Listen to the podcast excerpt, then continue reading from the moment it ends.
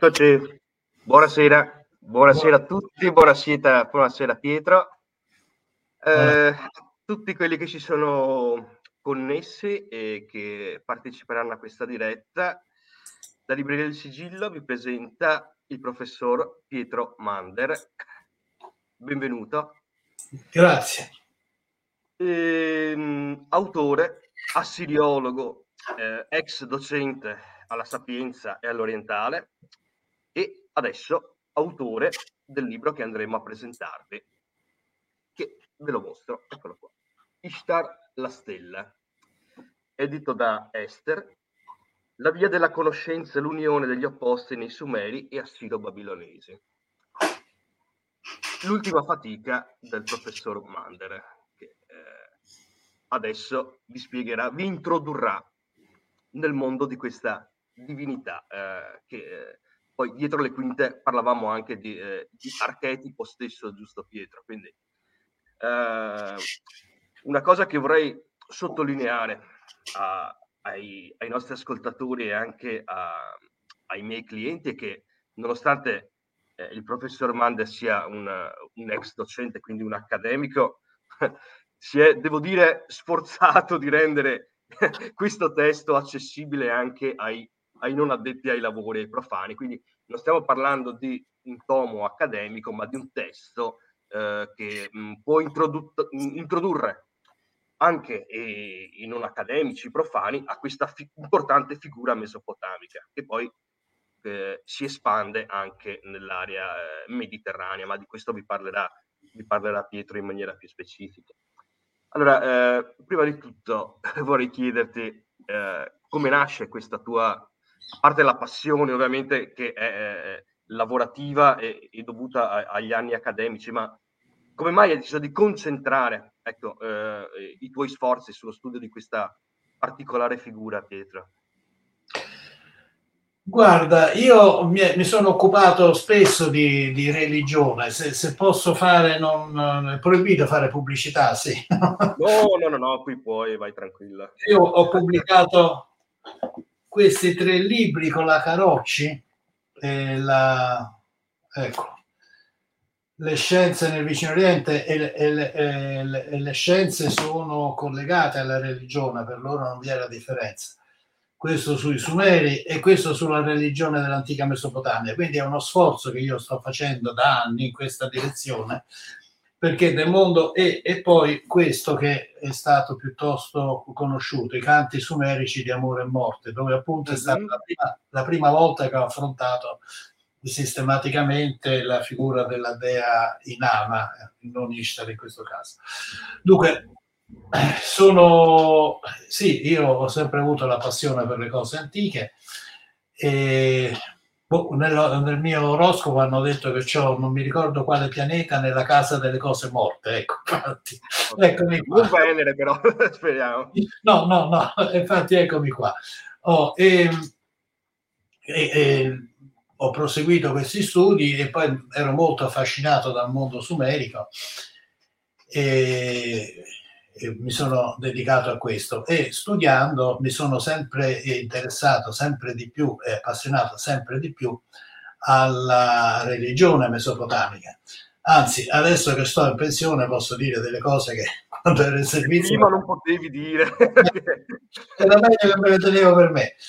Eh, eh, e, cattedra, ma alla libreria del sigillo puoi, noi oh, siamo molto più... di mentalità eh, aperta, esatto. Devo dire che un grande, un, un grande colpo è stato per me cominciare a leggere sistematicamente René Guénon e scoprire che cose che Guénon diceva stavano nei testi sumerici e assiro-babilonesi, molti dei quali Guénon non conosceva perché sono stati pubblicati e resi accessibili al pubblico dagli specialisti dopo, perché non aveva scritto, anzi dopo che era morto addirittura. E in effetti Genon offriva delle chiavi di interpretazione che erano formidabili, erano veramente aprivano degli orizzonti, per cui questa religione politeista non era una religione di bambinoni che giocavano con le divinità, che avevano paura del fulmine, avevano paura del tuono, no, erano uomini molto probabilmente, io sono sicuro di questo, sono, erano più aperti al divino e alla sensibilità del sacro di quanto siamo noi oggi, ma molto di più. Non ci vuole molto, visto il, eh, l'appiattimento spirituale e culturale che ci circonda purtroppo. Si dice no, antiquitas dei proxima, deo proxima, l'antichità è prossima a Dio, eh, quindi era più vicina a Dio.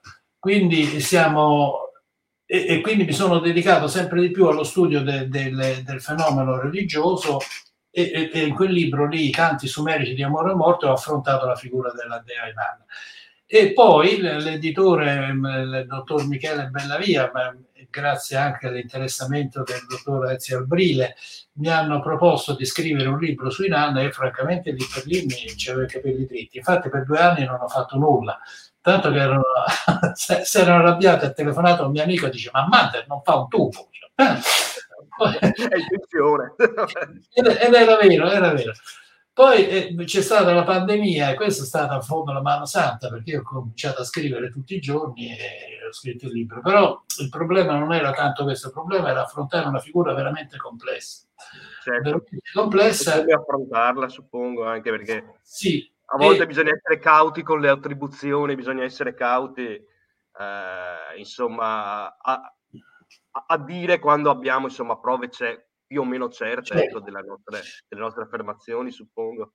Quello che ho scoperto, cioè scoperto, che ho messo a fuoco molto di più scrivendo questo libro è che questa, de- dunque, piccola premessa, chi sono gli dei di un sistema politeistico? non sono dei pupazzoni no? che stanno sul, sul, sul, sul, lì, sul palcoscenico del mito con le corde che uno li muove, eccetera. No, sono delle forze cosmiche. Pettazzoni diceva ancora oggi noi le, le, le, le riconosciamo come vive queste forze cosmiche, perché ci sono sono forze cosmiche, naturalmente non è che solo il vento, le cose esteriori, sono anche le forze cosmiche interiori, le forze cosmiche che stanno più, a livelli più profondi, anche quelle che stanno nei livelli dell'inconscio, eccetera. Quindi è un quadro molto complesso che presuppone delle conoscenze profonde per essere, che loro avevano e che è difficile ricostruire dai testi. Quello che io ho percepito è che questa manifestazione, diciamo, corporea, eh, visibile de, di questa forza cosmica che sarebbe poi diventata Venere dei Romani, Afrodite dei Greci, Ishtar Inanna, era mh, percepita nel pianeta Venere. La, la, la, il simbolo di questa divinità, la manifestazione di questa divinità è il pianeta Venere.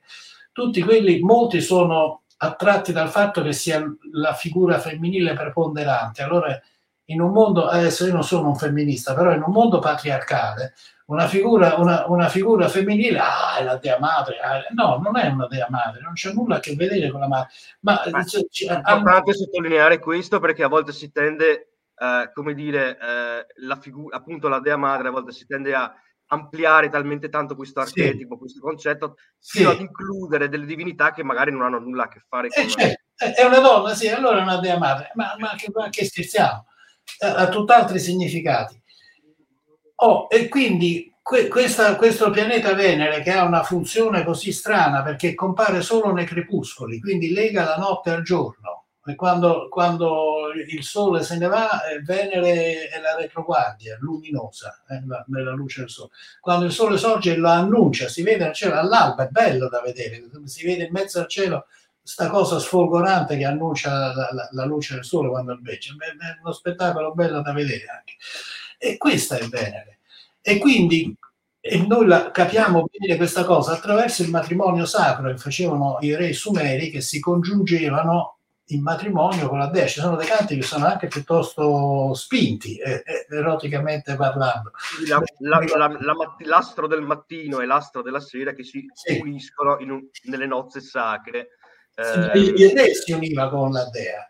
Eh. Si univa con la dea per far per in modo che la forza divina attraverso questa unione passasse dalla dea nel re, dal re nel regno e il regno prosperasse. Certo. Perché era nella grazia di Dio, come si direbbe oggi, no? Quindi gli armenti gli davano molti vitelli, gli agnelli erano tanti, il grano era abbondante, eccetera, eccetera, eccetera. i mercanti portavano tanti soldi e così via. E questo era, il regno era in uno stato di benedizione e questo era il punto cruciale. Allora, scusa Pietro, ti interrompo perché volevo dare il, la, il, benvenuto a Anna Bellon che ci sta seguendo ah. e, a Irene Zanier e ricordare anche ai nostri ciao Anna e ciao Irene e mm, ricordare anche che Pietro Mander sarà ospite anche di Anna Bellon sì. Um, non ricordo la data esatta, però forse Pietro se la ricorda. No. no Andate sull'Apocalisse in salotto di Anna Bellon e lo scoprite. Sì, sì, sì. Sarà, e quindi ci sarà un ulteriore eh, approfondimento del, del testo. Il, il perverso Padova ormai. il, il primo dicembre, grazie Anna, eccola qua, il primo dicembre eh, il professor Mander sarà... Ecco, primo dicembre, sì. Ricordatelo anche tu, che dopo magari ti, ti ripago. E, Ehm, dunque, la stella, ok, quindi questa è l'attribuzione fondamentale, la tesi fondamentale del, del testo del professor Mander, cioè l'attribuzione della, uh, di Ishtar. Ma uh, abbiamo anche Inanna, quindi sì. noi che uh, siamo, come dire, dei profani, tu compi anche questa attribuzione, cioè a volte anche proprio le citi insieme Ishtar, Inanna ok? Um, quali sono le differenze, se ci sono? Mm, quali sono le aree in cui queste eh, divinità, anzi questa divinità, dato che è la stessa, eh, eh viene adorata e in quali modalità? Ecco. Sì, delle differenze ci sono, per esempio la Ishtar Assira è piuttosto diversa dalla Inanna sumerica però in realtà è la stessa figura divina. Mm, mm, bisogna sempre calcolare che a noi questi testi ci sembrano antichissimi, eh, perché cominciano a scrivere nel 3100 a.C., insomma, quindi sono più di 5000 anni fa. Però in realtà prima c'è un periodo di, di millenni e millenni, che è il Neolitico, eh, in cui noi, in cui, che dicevano, che, che divinità avevano, che miti facevano. Saperlo questo non lo sapremo mai, però c'è stato, c'è stato. Quindi quando noi vediamo apparire sul, negli schermi radar della scrittura, vediamo apparire in Anna Ishtar, queste due figure ormai si sono già, già amalgamate. Bisogna calcolare, sì, bisogna calcolare che questa è una civiltà strana, perché è una civiltà bilingue un po' come era, un po' come il nostro eh, Sud Tirolo, Alto Adige, che parlano tedesco e, italiano, ecco, anche lì parlavano sumerico, solo che il sumerico e l'accadico si somigliano come il cinese all'italiano, sono lingue completamente diverse. Eh, avrei una domanda di Anna. Eh, eh, che dice, ci chiede, visto che siamo in diretta e verba volant, volevo conoscere la posizione del professor Mandra sulle nozze sacre, ma ci saremo arrivati comunque tra poco. Il re si univa con la dea in, in, eh, in, un senso mistico, con connotati sessuali, oppure fin dall'antichità si univa alla dea per il tramite di una sacerdotessa in carne ed ossa? Grazie Anna, perché è una domanda molto importante a cui comunque saremmo arrivati, eh, anche perché poi da qui si passa eh, a una delle tematiche che eh, nell'esoterismo sono eh, prioritarie, cioè la magia sessuale. E quindi è molto importante capire anche quali fonti possa avere questa, ehm, questa ritualità, se è carnale o se è solo spirituale. Quindi a questo punto inseriamoci pure all'interno delle nozze sacre e capiamo se eh, potessero essere solo simboliche o anche, eh, o anche materiali, fisiche. Ecco. Dunque, questo non lo sappiamo perché non ce lo dicono non ce lo dicono, quindi può essere che il dio, che il re andasse a dormire nel tempio sotto la statua della dea, un rito di incubazione, come si dice, o che si congiungesse carnalmente con una sacerdotessa, o che semplicemente pregasse quella, la dea fuori dal tempio, dentro al tempio. Però c'è una cosa che va detta, che nella, questo è successo eh, recentemente, credo una ventina di anni fa, quando c'era internet, c'erano, c'erano i, i, telefoni cellulari, tutta la tecnologia che conosciamo. Quando eh, venne, salì sul trono il nuovo imperatore giapponese, fra i, i rituali previsti per la, per la prendere la corona di imperatore, ce n'è uno in cui il, eh, il, futuro re, il futuro imperatore si chiude in una stanza con delle sacerdotesse e questo rituale dovrebbe dare, um, serve a garantire l'abbondanza di raccolti di riso, più o meno. Bene, la, l'agenzia imperiale giapponese non ha fornito nessun, a, a, tanta gente che chiedeva di sapere cosa c'era, cosa non c'era, non ha fornito nessun dettaglio. Quindi noi ancora oggi, una cosa che è stata fatta al giorno d'oggi, non sappiamo come, come sia stata fatta. Quindi eh, bisogna che ce la stiamo. Ma in tutto, in tutto sommato non credo che, che, fosse poi veramente importante sapere le, la modalità di attuazione di questo rito. Il punto era che questo rito veniva celebrato, che questo rito aveva una sua funzione. Ecco, probabilmente okay. Ecco. Certo, no, no, questo, su questo sono assolutamente d'accordo. Eh, del resto non possiamo solo fare ipotesi sulla base di quel poco che, che ci è sì. pervenuto e se non abbiamo appunto prove, testimonianze scritte, sulle, sulle modalità, possiamo solo fare eh, delle supposizioni che però eh, tutto sommato eh, lasciano il tempo che trovano. Fatto sta che questa congiunzione degli opposti sicuramente era eh, il fulcro, come tu stesso ci insegni, della, di questa eh, strutturata e complessa civiltà. Um, Irene Zanier ci ti ringrazia. Volevo approfittare dell'occasione per ringraziare il professor Manda di questo Ringrazio anch'io. meraviglioso che mi ha aiutato ad approfondire gli studi della Venere astrologica e ha riacceso il desiderio di studiare l'astrologia babilonese. Quindi eh, Irene appunto è eh, una famosa astrologa con, e, e quindi... È molto diversa dalla nostra, eh, la, la, la, l'astrologia L'astrologia babilonese, sì, suppongo che qui la... adesso io parlo veramente da, da a questo punto, da, mi, mi, autodefinisco ignorante, però se vuoi specificare in che cosa, quali, quali differenze possano esserci. No, non è l'astrologia dei greci, che poi è quella che, che abbiamo avuto noi, è un'astrologia che si basa su segni. Uh, per esempio, dicono se il eh, pianeta Venere sorge ed è circondato da una nuvola rossastra, allora il re perderà la guerra, oppure è, è tutto fatto in questa maniera, non, non ci sono calcoli di orbite, sì, verso la fine, verso la fine ci sono degli oroscopi che vengono fatti, eh, quindi delle, delle te- proprio negli ultimi tempi, questi sono stati pubblicati, mi pare, ah, non vorrei sbagliare, mi pare da Hunger, non mi ricordo adesso. No, non c'è lì. No. Ah, okay. no, pensavo che magari ci fosse qualche... No, ho evitato scrupolosamente l'argomento, me ne sono tenuto là. Comunque, è, è, un libro cauto, devo dire che è un libro cauto, nel senso che è il libro di, di, un, di uno studioso eh, che opera eh, in un campo che può essere a volte pericoloso, perché stiamo parlando sì. anche di, per esempio, ecco, quando parliamo del sesso, per esempio, parliamo della, dell'astrologia, eh, ci, si rischia di trovarsi contro anche la metà degli astrologi viventi su questo pianeta e quindi devo dire che eh, il professor Mandel è estremamente cauto nelle sue, ehm, nelle sue ipotesi e nelle sue tesi, quindi eh, sì. non, non, troverete qualcosa, eh, come dire, rivelazioni eclatanti, però ci sono, come dire, delle idee che sono sicuramente originali, questo possiamo affermarlo, Pietro. Certo, io non voglio raccontare cose incerte al pubblico, eh. quello di cui sono certo lo dico, ma ciò di cui sono incerto non, non, non voglio dirlo, sarebbe un po' ingannare il pubblico, no? dando per certo qualcosa che non lo è. Quindi eh, mi tengo, mi tengo, preferisco volare basso, ecco, ma, ma volare sicuro. Volare sicuro, esatto. Un altro aspetto molto interessante che copre, eh, se non vado errato, oltre ovviamente alle nozze sacre, dobbiamo andare un po' velocemente, lo dico perché sì, sì.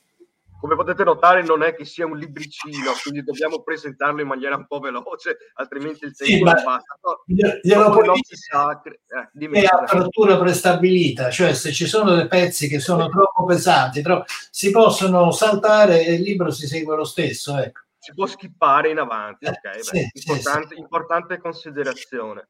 Eh, dopo lo Hieros Gamos, le nozze eh, sacre, un altro topos importantissimo è la, è la catabasi, la, la discesa agli inferi, se, non, se, non, vado errato, perché poi esatto. questo, eh, questo, topos religioso lo ritroviamo in, in moltissime altre culture, greca, eh, egizia ovviamente, via dicendo. Um, ci parli un po' di, questo, di questa importante tematica, Pietro? Eh, qui ci sono varie, varie, figure che vanno agli inferi, vedi, mi sono spruzzato, perché è un problema... Sì, il, il, libro di Oswald Wirth l'ho citato io nel, nel libro, dove parla, di, parla della dea come una rappresentazione dell'anima che scende nel mondo della materia eh, anche questo riferimento, Simone. E, e, questo è sicuramente così, ma ehm, c'è, c'è, del vero in questo, eh? bisogna stare attenti però perché anche qui concetti come anima mh, sono nostri, forse derivano da Platone. Platone ha messo in un linguaggio astratto ciò che era prima in un linguaggio simbolico quindi va a capire come stavano le cose, cioè non, non bisogna sempre camminare, camminare cauti, su, ci sono certo, certo. linee nascoste sotto ogni ramoscello per terra. Però indubbiamente sì, è una, è una discesa nel mondo, nel mondo infero, quindi un discesa, una discesa nel mondo di, di, di, di corporeo, eh, perché poi dif- non c'è differenza alla fine, eh, perché eh, chi la grande terra, la grande terra è la terra, quindi ma anche molti esoteristi dicono che l'inferno è questo, dove stiamo noi adesso seduti, quindi non è, non è okay.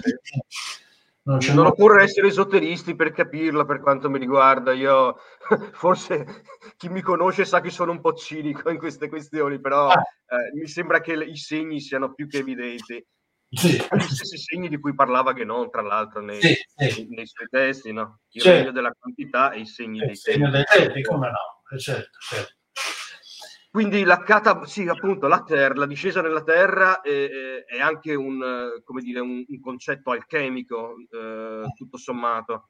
Eh, sì, quindi sì, certamente.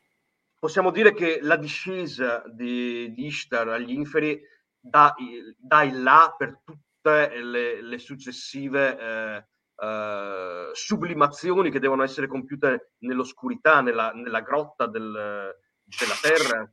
Chiaro, chiaro, chiaro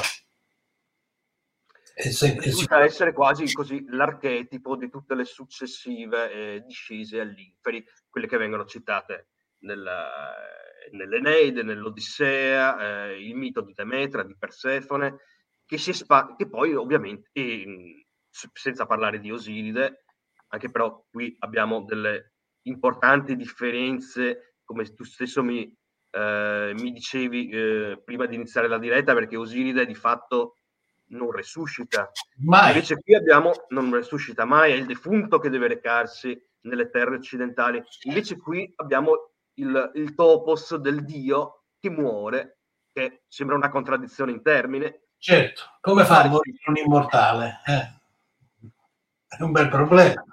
È un bel problema, è un bel sì. problema, però c'è un motivo per cui tutto questo accade, giusto Pietro? Sì, eh, anche qui sono, io credo, ma è difficile andare più, più in fondo, io non sono andato, sono poco oltre la superficie. Sono forze divine che scendono nel mondo corporeo, ma questo, questo è tutto. Ma insomma, Lucifero che precipita al centro della Terra, che cos'è? Però Lucifero non esce più fuori, eh, attenzione e gli cade il diamante no, dalla fronte con cui fanno il grau, cioè no, c'è una, una, simbologia molto, molto complessa ed elaborata su questo tema. Sono... il tema del subconscio, cioè certo, certo, inferi, certo. Eh, quindi certo. entriamo nella psicologia del profondo e lì si apre un no, mondo. No. E ecco, a proposito di psicologia del profondo, questa è una, è una cosa che va, va, messa, va messa bene in luce perché questa figura della dea è stata presa come, come paradigma, diciamo, da eh, donne molto, eh, molto sensibili e, e, anche, devo dire, molto colte, eh, poetesse, drammaturghe, ma soprattutto eh, psicologhe junghiane. Le quali si sono poste il problema. La prima di queste è Simone de Beauvoir, quindi non è certamente una figura da poco. ecco, ecco.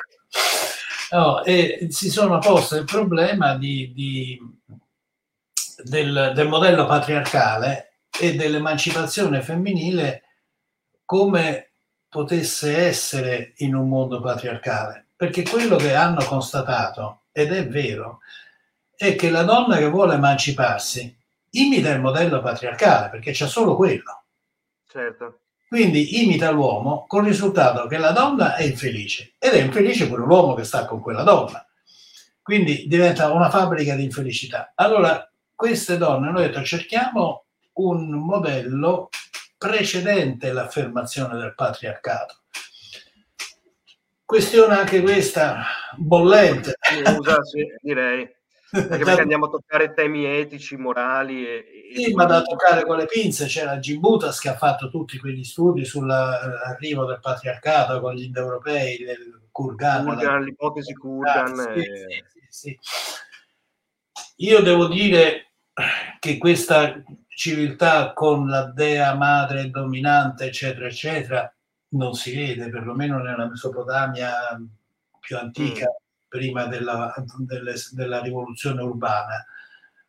Non c'è la rivoluzione urbana alla fine del quinto millennio, tutto il quarto millennio, dove c'è una trasformazione enorme perché si, si, la, l'accumulazione di, di, beni non consumati, praticamente raccolto, consente di nutrire delle persone che non dovevano più provvedere a nutrirsi da sole, venivano nutrite dalla collettività, ma in cambio facevano dei lavori che richiedevano un impegno a tempo pieno, per esempio il fabbro, per esempio quello, lo scultore dei sigilli, per esempio l'esorcista, eh, che era una, una importantissima professione tanto più che con l'allevamento del bestiame era scoppiata il problema dell'epidemia. Prima se, se, noi prendiamo un orologio di, di, di 24 ore, no? eh, fino alle 23.56 minuti, forse 57, gli uomini vivevano come, come le, le, le, le, tribù dei, dei nativi americani in America, cioè piccoli gruppi vaganti nel territorio, seminomadi il modello della banda come viene sì, spesso ba- esatto, esatto. antropologi giusto? Quindi, quindi non è che c'è l'epidemia è difficile che scoppiassero ma quando sono diventati sedentari e accanto al villaggio tenevano i recinti col bestiame, eh, lì è successo il, pandemonio, quindi è lì che, che la, la, la, funzione del sacerdote è strettamente legata al problema della sanità. Sono, proprio, sono due facce della stessa medaglia. Quindi se vogliamo trovare, come sostengono Maria Gimbutas eh, e molte altre, eh, una come dire, una, un modello sociale basato sull'archetipo della grande madre, non possiamo fare riferimento alla Mesopotamia. No, Dobbiamo e... andare forse ancora prima, però prima non abbiamo le prove per, per dimostrarlo, e quindi siamo in un cul-de-sac. Però, cui... eh, però c'è questa figura divina che ha, offre degli spunti, perché come, come, dicevo prima, questa figura divina eh, esce fuori dalle profondità del Neolitico e quindi porta con sé de, dei tratti che ha, assorbito in quell'epoca lontana, profonda, per, per noi assolutamente oscura, e, e li porta sotto l'occhio nostro che possiamo leggere i testi. E quindi sì, porta un messaggio e questo messaggio va, va rielaborato, va, va, va considerato. E queste donne hanno fatto degli studi molto interessanti a proposito. Una è italiana, Sonia Giorgi, che è una psicoterapeuta di, di Bergamo, che adesso ha messo su un gruppo di ricerca, lavorano su, su, su questo tema anche, quindi eh, ha, ha scritto un libro su questa cosa. È una tematica, sì, eh, che nel mondo, nel, allora, nel mondo del mio lavoro beh, è, è, molto, molto, eh, tra virgolette, di moda, nel senso che esistono degli editori che hanno creato addirittura delle, delle collane appositamente create. Venezia, eh, sì. Vabbè, non volevo fare il nome, non l'ho fatto io e quindi eh, oh, mi l'ha fatto il professore. Non parlo più. Eh, però sì, eh, fanno un lavoro splendido, questo è, è, è da dire, eh, però dobbiamo stare sempre attenti, prendere con sempre le attenti, sì, però è, è, interessante questo che dicono, molto interessante ed è da, da considerare.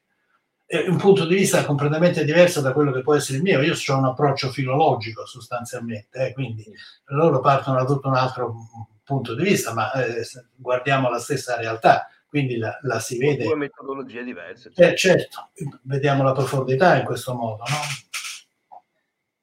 Il Venere, eh, il Venere, Afrodite, Ishtar, Inanna, il numero 5, il pentacolo, che poi si ritrova in quasi tutte le tradizioni eh, spirituali.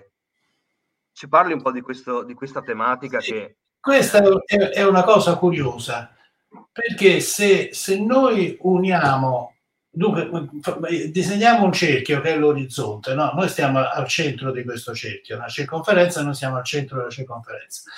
Oh, questa, questa circonferenza è l'orizzonte. Se noi segniamo i punti in cui appare il pianeta Venere, che ha un ciclo di, di sette anni, sette anni qualcosa, e li uniamo in successione, viene fuori un pentacolo il famoso pentalfa, no? perché sono cinque alfa messe, il famoso certo. pentalfa, eh, viene fuori da qui.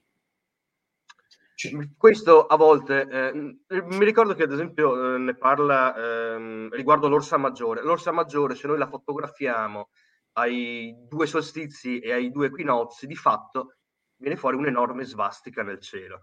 Questo ah. mi, fa, mi riporta, eh, eh, sì, non mi ricordo dove l'ho letto, ma eh, questo mi riporta a, una, a un'affermazione di, di, di, Albert Dürer che quando dice i simboli sono eh, iscritti nella natura.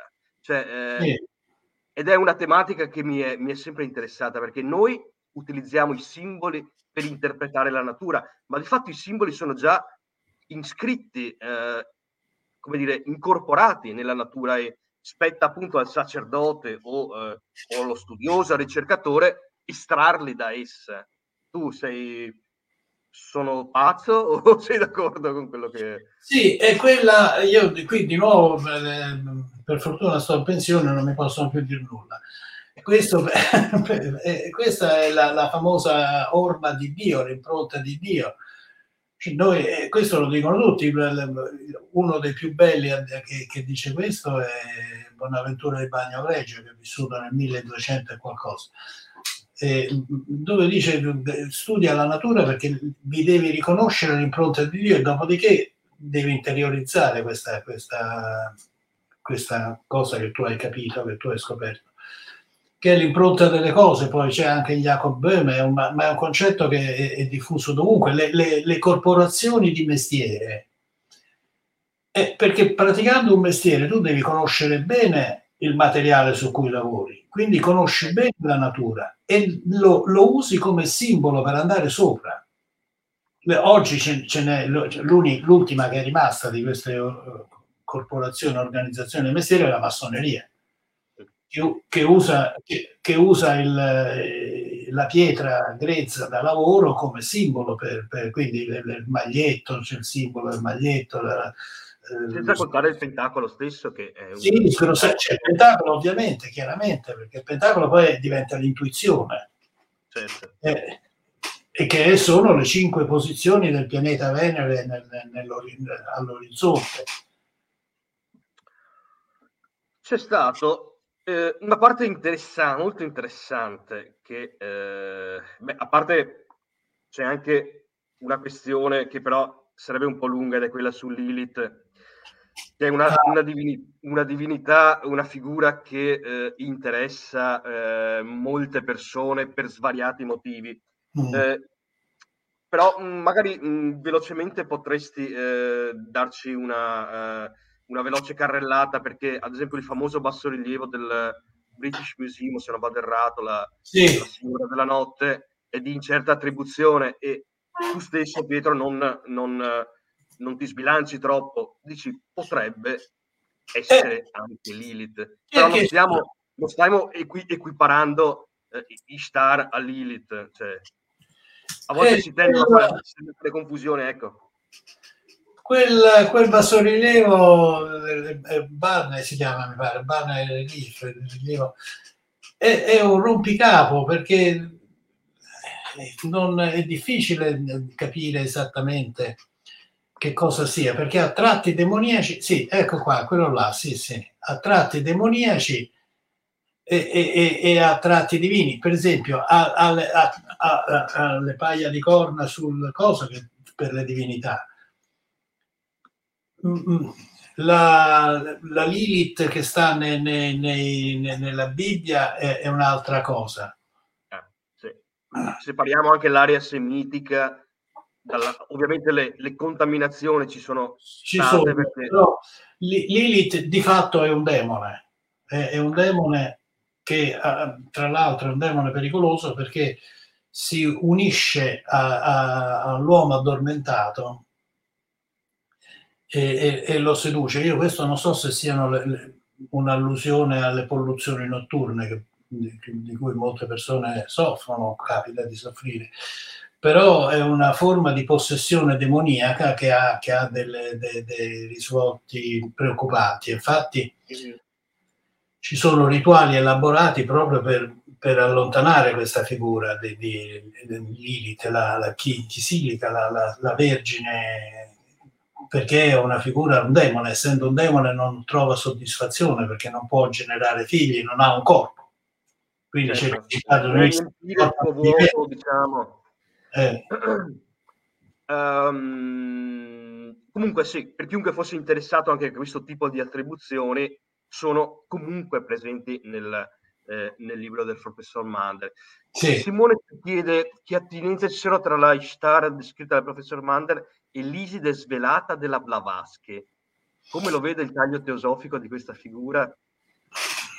Io ti pongo la domanda, però siamo un po', Simone, fuori forse eh, tematica. Perché... sì, eh, no, non, non, credo che ci sia un, una connessione. Io Iside svelata non l'ho letto, confesso però il, um, più o meno so di che cosa parla. E, e, si, e, si rivolge, questo è il famoso passo di Plutarco che poi eh, tre secoli dopo lo riprende pure Proclo, no? sono, sono, quello che, che è stato, che, che, è e che sarà. E nessuno ha sollevato il mio peplo, eh, nessuno mi ha visto sotto che è quella statua di Iside Neftis, mi pare, nel, nel delta del Nilo, che l'ha vista Plutarco e poi l'ha ripresa Proclo tre secoli dopo, quindi è una cosa che ha una bella tradizione. Noi vediamo queste due punte di iceberg, in mezzo chissà che cosa c'è. E questa è l'Iside svelata, è, è, è lei, cioè il problema del, dell'essere, il problema di ciò che è stato, ciò che è, ciò che sarà. Quindi io sono la totalità, perché sono ciò che è. Quindi è il problema dell'essere. Della... Al di là del tempo, voglio dire, perché eh certo, eh certo, certo. prendendo i tre tempi, eh, certo. si pone in un è... temporale, se vogliamo, che è quello divino. Certo, è l'intuizione del divino a questo punto qui, no? che è assolutamente atemporale perché è, è fuori dal, dal, tempo e dallo spazio, no? essendo eterno ed infinito, è fuori dal tempo e dallo spazio, ma non è assolutamente concepibile per la mente umana. Eh, quindi questo io credo che sia questo velo che si scosta, per cui uno vede l'ineffabile, un po' una specie di estasi. Il sacro in senso storico religioso, che è, sì. è tutto extraumano sostanzialmente. E... Sì, è, è, quello che diceva Plotino, che è andato in estasi di, ragionando sull'uno, eh, ci è andato sette volte, credo, mi pare. Quindi... per quello che è diventato così. Lo riporta Porfiria, sì. È un grande. Eh, dunque, comunque, va bene. Eh, grazie, prof.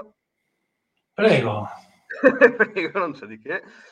In finale vorrei affrontare, eh, abbiamo ancora 5 minuti e mh, mm, vorrei affrontare mh, mm, una tematica che eh, tu stesso affronti eh, verso la fine del testo, cioè il revival che c'è attualmente di questa figura. Eh, ne abbiamo già parlato eh, un po' in precedenza, ma Ecco, eh, io sono molto interessato al, ehm, come dire, quale ruolo sociale possano avere questi antichissimi archetipi e come possano influire sulla nostra esistenza quotidiana.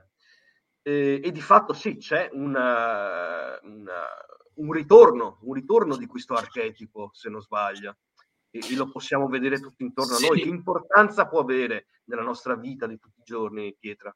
Allora, io non sono un femminista, quindi non, non posso parlare, cioè, eh, secondo me è giusto che ogni persona si emancipi e, e raggiunga la libertà che gli permette di realizzare se stesso, questo vale per gli uomini, per le donne, per, per, per chiunque, insomma, bambino, quello, quello che ho.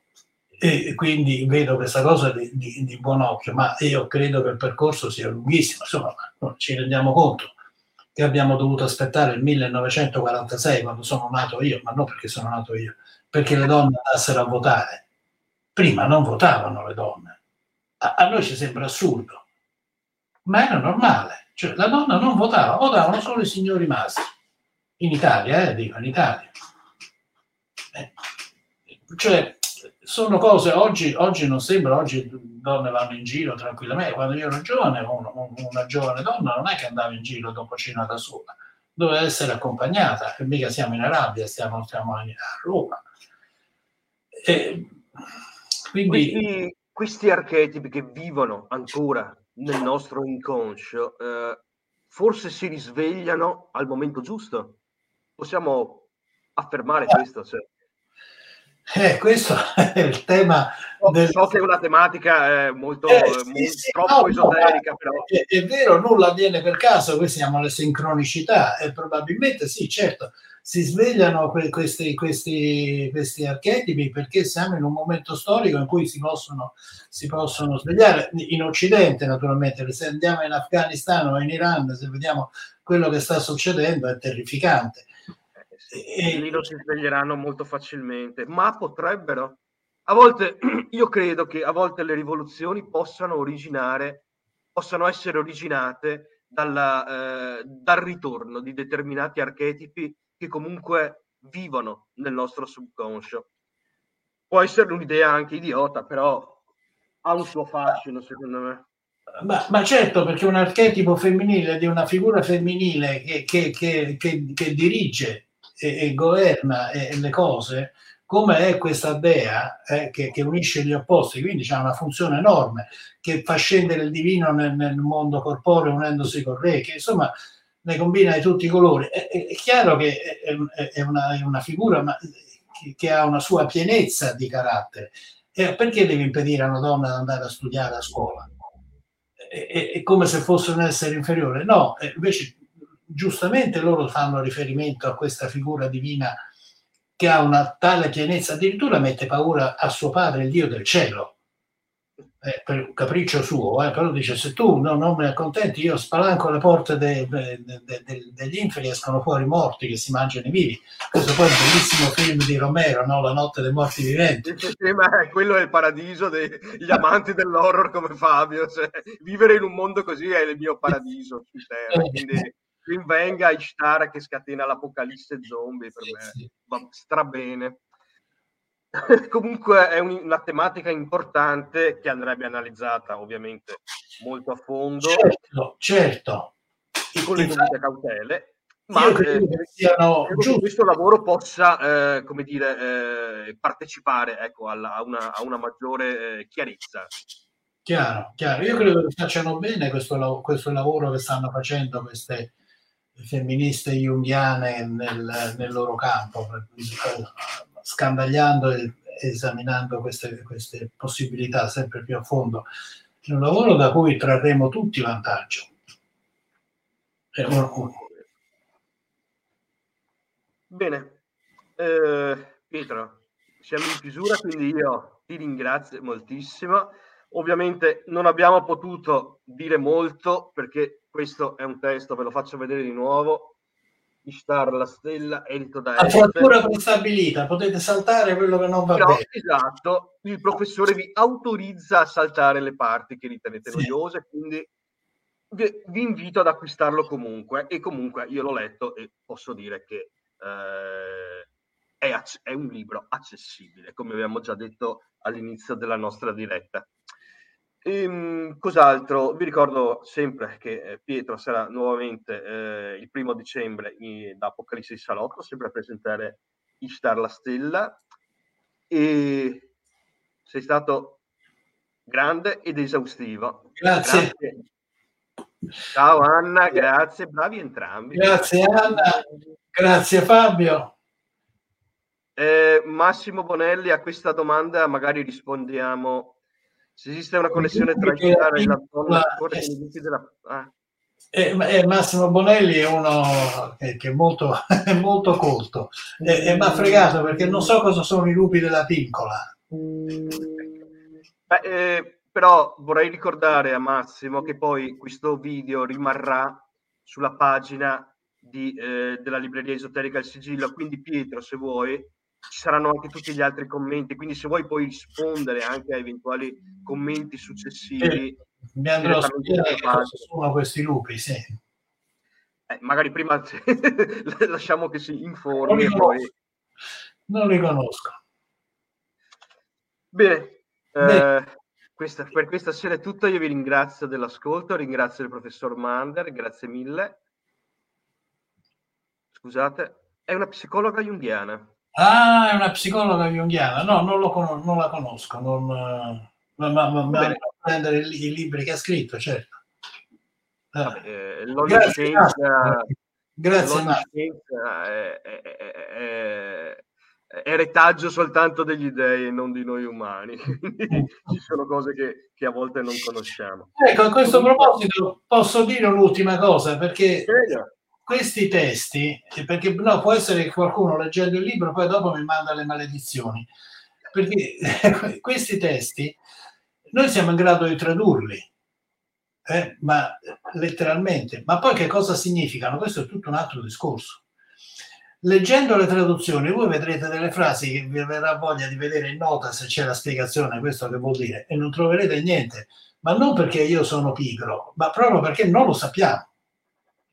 Eh, quindi non me la prendete con me. Io quello che... Sono, sono so... millenni di storia che ci separano da quella che, potesse, che poteva essere la mentalità delle persone che adoravano queste divinità e quindi eh, un abisso di tempo che è difficile colmare se non con supposizioni e le supposizioni non vengono fatte in questo libro perché il professore si attiene alle fonti e a quello che può provare eh, scientificamente, cioè, accademicamente. Onestà. Bene, Pietro, io ti ringrazio moltissimo. Grazie a te, grazie, ad Anna che mi ha proposto. Anna, e... buona serata. Buona serata. Il libro del, del, professor Mander lo trovate in tutte le migliori librerie, ovviamente, tra cui il sigillo, e vi invito a leggerlo. Grazie a tutti per l'ascolto. Arrivederci. Arrivederci, buonasera.